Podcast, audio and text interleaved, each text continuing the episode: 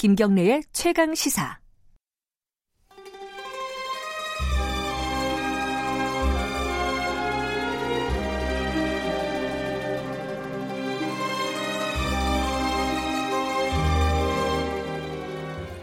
진정한 보수의 가치와 품격은 무엇인지 우리 사회의 뜨거운 현안을 보수의 시각으로 들여다보는 시간입니다.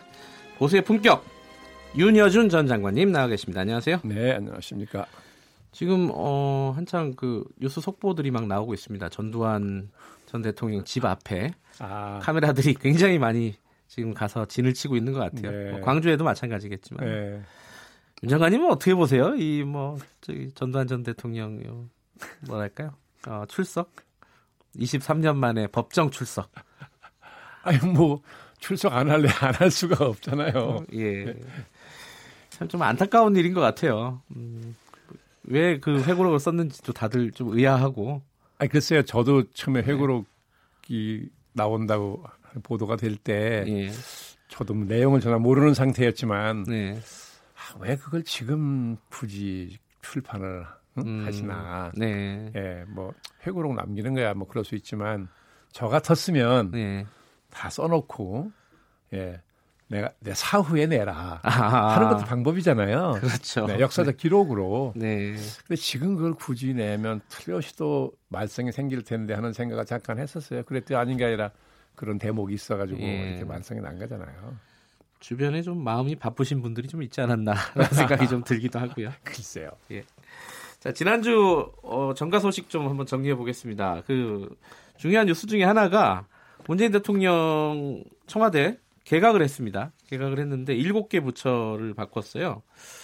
어, 뭐 사실상 이제 일기 인사는 거의 많이 안 남았습니다. 네, 거의 다 세, 바뀌었다고, 세 분인가 남았다 예, 거의 다 네. 바뀌었다고 보면 되는데 자, 요번 개각은 뭐 청와대 입장에서는 뭐 이런 얘기들 뭐 전문성 이런 얘기들 많이 하고 있어요. 항상 뭐 아니 뭐 전문성을 가진 분들이 있는 건 사실이겠죠. 네. 근데 저도 이제 청와대 공보 수석을 하면서 개각 발표 여러 번 해봤잖아요. 네. 이제 그때마다 이제 적절히 국민에게 설명해야 될 네? 말이 필요하잖아요. 그렇죠. 네, 하다 보면 이제 뭐 여러 가지 항상 대개 항상 하는 패턴이 있어요. 네. 그러니까, 네, 그러니까 뭐 이번 장관 후보자로 임명된 중에 뭐 전문성 가진 분이 몇 분 계신 건 사실인 것 같고. 네. 그러니까 이번에는 전문성으로 일단은 뭐 이런, 이런 표현은 뭐 어떨까요? 뭐 포장을 했다. 일단 뭐 그렇게 보면 되겠네요. 근데 뭐 전문성이 중요하지 않은 건 아니지만 네. 어, 내각의 장관은 이게 국무위원이거든요. 네, 네. 예, 장관이기 전에 국무위원입니다. 네. 예, 그러니까 국정의 전반을 다 같이 살펴야 되는 위치인 거죠. 네. 그러니까 꼭 전문성만이 가장 중요한 자질이냐? 그것 또 뭐 그렇게 얘기하기 어려운 면도 있어요. 음, 그럼 어떤 게 좀 중요하다고 보세요? 어떤 그 국무위원으로서 한 어, 부처의 장으로서의 아, 그러니까 어떤... 이제 균형 있는 음. 태도 그렇죠? 네. 예. 그러니까 식견도 좀 뭐라 그럴까 어느 한 분야의 특정한 분야의 깊은 전문성도 뭐 좋지만 네. 예. 다른 분야도 살필 수 있는 이해할 수 있는 예, 그런 폭넓은 식견이랄까 네. 예, 균형 있는 뭐 감각이랄까 판단이랄까 예. 이런 게 굉장히 중요하죠. 그 김영삼 대통령 예. 시절에 김 대통령이 한번 이런 말씀 저한테 한 일이 있어요. 개각 관련해 가지고 네. 그 부처의 장관이 꼭 그 분야의 전문가일 필요가 있냐. 음. 전문가 써야 된다고 그래서 전문가를 한번 써봤더니 네. 자기 분야만 제일 중요하다고 생각을 하고 아. 자기 부처 일만 제일 중요하다고 생각해가지고 다른 부처하고 계속 충돌을 마찰 일으키고 아주 골머리가 아팠던 일이 있다. 예. 일장일단이 있는군요. 그러니까, 그러니까요. 예, 예. 예. 그러니까 국무위원이기 때문에 국정은 다른 부처 일도 잘 살피고 예. 균형을 맞추는 그런 게 필요하다는 뜻이겠죠. 조금 전에 보니까 어, 연희동에서요. 네. 어, 전두환 전 대통령이 차량을 타고 아. 출발을 했다고 합니다. 근데 네. 뭐 약간 어, 한 말씀 하지 않을, 않을까라는 어떤 예측도 있었는데 아무 말도 하지 않았다고 하고요. 아, 안 하시겠죠. 예. 전에 그 했다가 여러 가지 또 부작용이 많았잖아요. 어, 왜 나만 갖고 그래? 아, 이거는 참, 그, 저, 법정에서 한 얘기라고 하더라고요. 그, 아마 근데, 저기, 어, 광주 법원 들어가기 전에는 포토라인에 한번 서야 돼서 네. 그때 한 말씀 할 수도 있지 않을까? 예, 아무 말 없이 그냥 서 있기는 굉장히 좀 부담스러운 몇 초가 아닐까라는 생각도 들고요. 차 빠져나가는 그림 잠깐 보니까 이 어, 앞에서 항의하시는 분들도 되게 많았네요. 네. 차 나가기가 되게 힘들었다. 뭐 이런 얘기도 들려오고 있습니다. 계속 얘기 좀 이어나가게 보겠습니다. 요번에 개각은 사실은 총선하고 뗄래야 뗄 수 없지 않겠습니까? 그죠? 아, 그렇죠. 그런데 네. 이제 원래 이 개각할 시점이 되긴 됐지요. 네. 예, 이제 집권 3년 차잖아요. 이제는 국정의 구체적인 성과를 내야 될 시기란 말이죠. 네. 그래서 분위기도 좀 쇄신할 필요가 있고, 네. 예, 그래서 개각할 타이밍이 되긴 됐어요. 그리고 음, 지금 보니까 아마도 문 대통령은 하노이에서 북미 정상회담이 일정 부분 성과를 거둘 것으로 믿었던 것 같잖아요. 네. 예, 그러니까 아, 그 회담이 이어서 바로 이제 내각을 개편을 예. 하면서 예, 뭔가 아, 소득주 성장의 실패라든지 또는 뭐 북미 관계 진전이 생각대로 안 된 것 때문에 국정 동력을 많이 잃었다고 다 평가하지 않았습니까? 네. 그런 부분은 상당히 좀 에너지 동력을 다시 좀 불러일으키는 음. 그런 계기로 삼겠다는 생각을 했음직한데 네. 하노이 회담이 그렇게 끝나는 바람에 그냥 총선에 출마할 장관들 바꿔줘야 되는 음. 그런 개각이라는 식으로 이게 의미가 축소돼 버리면은 있어요. 아 네. 애초에 기대했던 거랑 예, 달리 하노이 예, 회담이 예. 음. 성공적으로 마무리가 됐다면은 개각의 의미가 다르죠. 굉장히 달랐을 예, 것이다. 예. 음, 지금 상황에서는 일정 부분 좀 축소된 네. 측면이 좀 있다. 지금 인사청문회가 문제예요. 인사청문회가 과거에 보면은 어, 이게 좋은 건 아니지만은 현역 의원들의 어떤 어드밴티지가 좀 있지 않습니까? 아, 분명히 그렇죠. 예, 같은 예. 의원들끼리 조금 봐주는. 그러니까 이번에 현역 의원들이 몇 명 없어요. 두 명, 새로 들어간 사람이 두 명밖에 예, 없죠. 예, 예. 그래가지고 이 인사청문회가 좀 난항을 겪지 않을까. 특히 이제 김현철 통일부 장관 같은 경우에는 자유한국당에서 굉장히 벼른다. 뭐 이런 목소리도 아, 나오고 있고요. 그렇겠죠. 왜냐하면 네. 전임 조명균 장관은 네. 음 뭐라 그래야 되나요? 이, 이 제재 틀 속에서 틀을 안 깨면서 네네. 어떻게 이걸 진전시키나 하는 그런 현실적이적 고민을 많이 했다고 예. 저는 보는데 예. 이 김현철 신임 후보자는 어, 그동안 이제 학자로서 이제 얘기한 걸 보면 이 제재 해제를 먼저 해야 예. 비핵화에 도움이 된다는 쪽의 주장을 계속 했거든요. 예. 근데 그렇기 때문에 자유한국당이나 보수 진영에서는 상당히 위험한 생각이라고 볼 수도 있고 음. 또 미국에서도 아마도 네. 좀 떨떠름하게 생각할 가능성이 있죠. 아까 그 정세현 전 통일부 장관도 아, 네. 그 좀 공격적인 어떤 정책을 음. 어 이렇게 추진할 수도 있겠다. 예, 뭐 아니, 물론 그렇게 되면 예. 그렇게 되면 어 상당히 부작용이 많이 생길 수 있어요. 왜냐하면 이 한반도 질서라는 게 우리가 만든 게 아니잖아요. 네네. 예?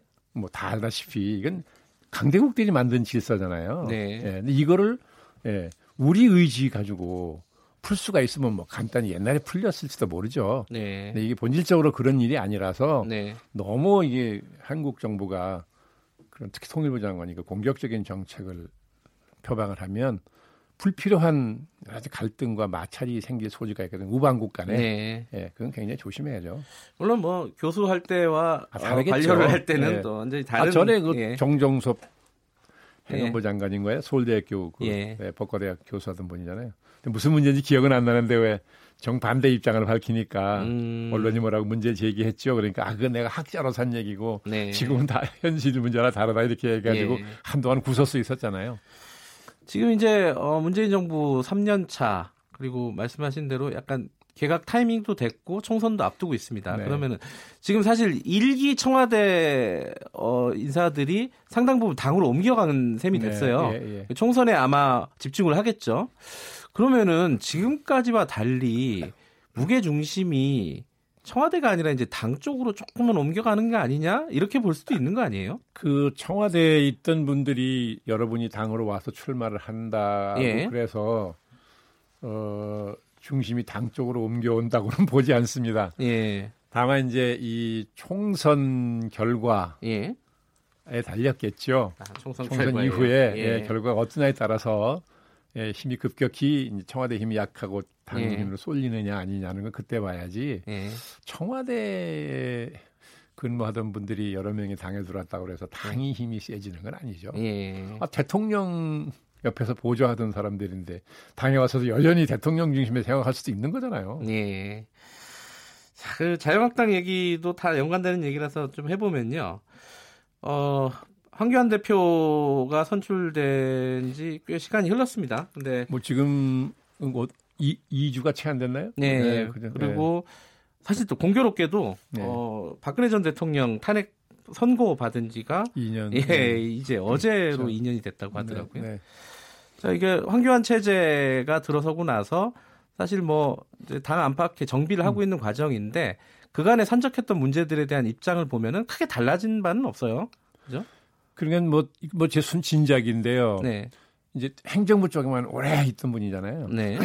당해 왔단 말이죠. 예. 그러니까 이게 행정부는 그 뭐죠? 그 문제를 보는 시각이 딱 정해져 있는 건데 네. 당에 와서 보면 이게 그렇지 않거든요. 그러니까 이제 이 어떻게 입장을 정해야 되나 하는 것 때문에 좀 고민을 하고 있다고 보는 건데 지금까지 드러난 것만 보면 그냥 엉거주 춤이잖아요. 이쪽 저쪽 다 예. 거죠. 그러니까 그 고민을 하면서 그러는 것 같은데 예. 이게 이 기간이 길면 못 쓰거든요. 근데 네. 예컨대 이제 첫 번째 어떤 어려운 시험대 중에 하나가 네. 5.18 망원 관련된 징계 이런 부분에 대한 입장은 계속 안 나오고 있어요. 그러니까 보세요. 주변 전당대회 때 네. 결과를 뭐 놓고 이렇게 얘기했잖아요. 민심과 당심의 거리. 네. 그죠?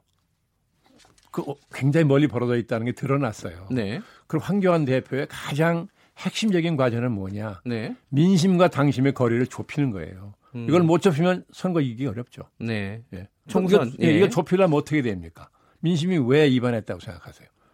뭐 여러 가지가 있지만 그중에 중요한 것 중에 하나가 5.18 망언 아니었어요? 예. 예. 예. 그러니까 이거는 그러니까 이쪽도 만족을 시키고 저쪽도 만족시킬 수 있는 길은 없어요 세상에. 음.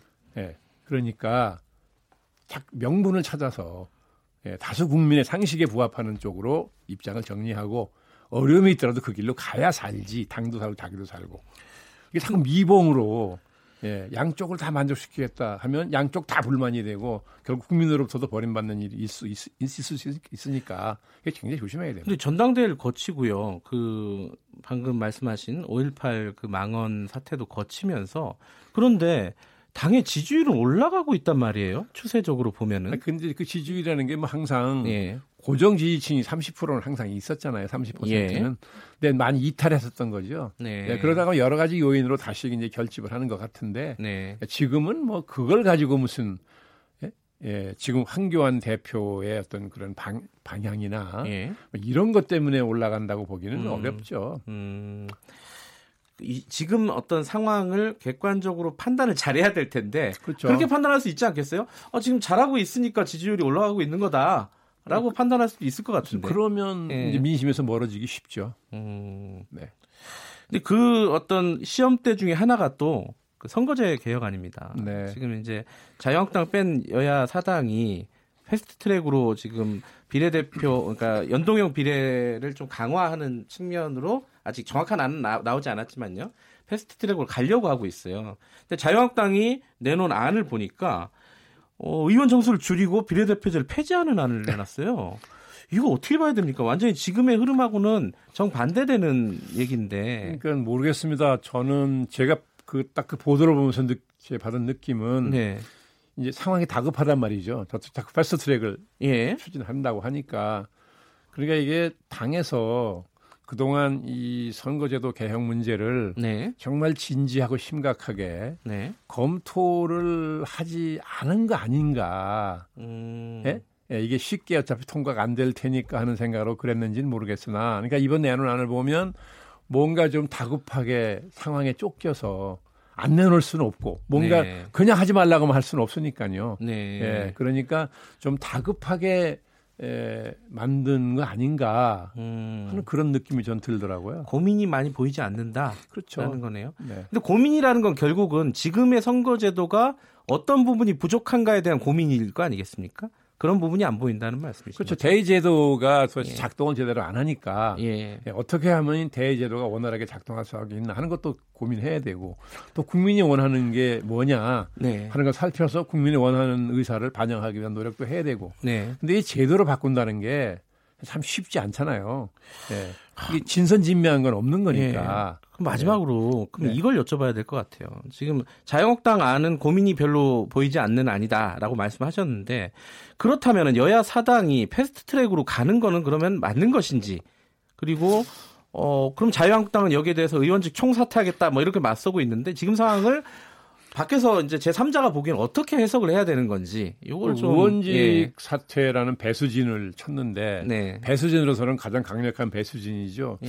근데 사람들한테 물어보니까 아무도 그거 실천할 거라고 믿는 사람도 아, 없더라고요. 예. 지금까지 보여준 모습이 예. 자유한국당 의원들이 의원직 사퇴할 거라고 안 본다는 뜻인데, 네. 예. 그러니까 그거는 뭐 배수진으로서는 뭐 명분으로 좋을지 모르겠으나 여당이 그게 겁이 나서 뭐 할 걸 안 하거나 그렇다고 네. 보는데 지금 그 패스트트랙을 주장하는 분들도 내용에 들어가면 네. 또 생각이 다 다르잖아요, 좀. 여야 사당이 좀 그거, 각각 그건 또 통일된 다르죠? 의견을 내기가 쉽지 않을 거라고 저는 보는데 네. 예. 어쨌거나 이렇게 해서 시간이 가면 나중에는 시간에 쫓겨서 못 고치는 때가 올 네. 거라고요. 그러면 패스트트랙을 가는 것도 한 방법이다 이렇게 윤 장관님 생각하고 계신 건가요? 아니 뭐 그 제도를 만들 때는 네. 필요할 때 쓰자고 만든 거 아니겠어요? 알겠습니다. 네. 제가 생각했던 대답과는 조금 다르네요. 어떤 어떤 걸 예상하셨습니까? 아, 그래도 야당 그 자유한국당하고 같이 가야 된다 이렇게 아, 따로 따로 가면 안 된다 이런 말씀을 하시지 않았는데 아니, 무조건 어느 정당하고 같이 가자는 생각 저는 해본 일이 없어요. 알겠습니다. 네. 오늘은 여기까지만 듣겠습니다. 고맙습니다. 이여준 전 장관님이었습니다. KBS 일라디오 김경래 최강시사 듣고 계신 지금 시각은 8시 46분입니다.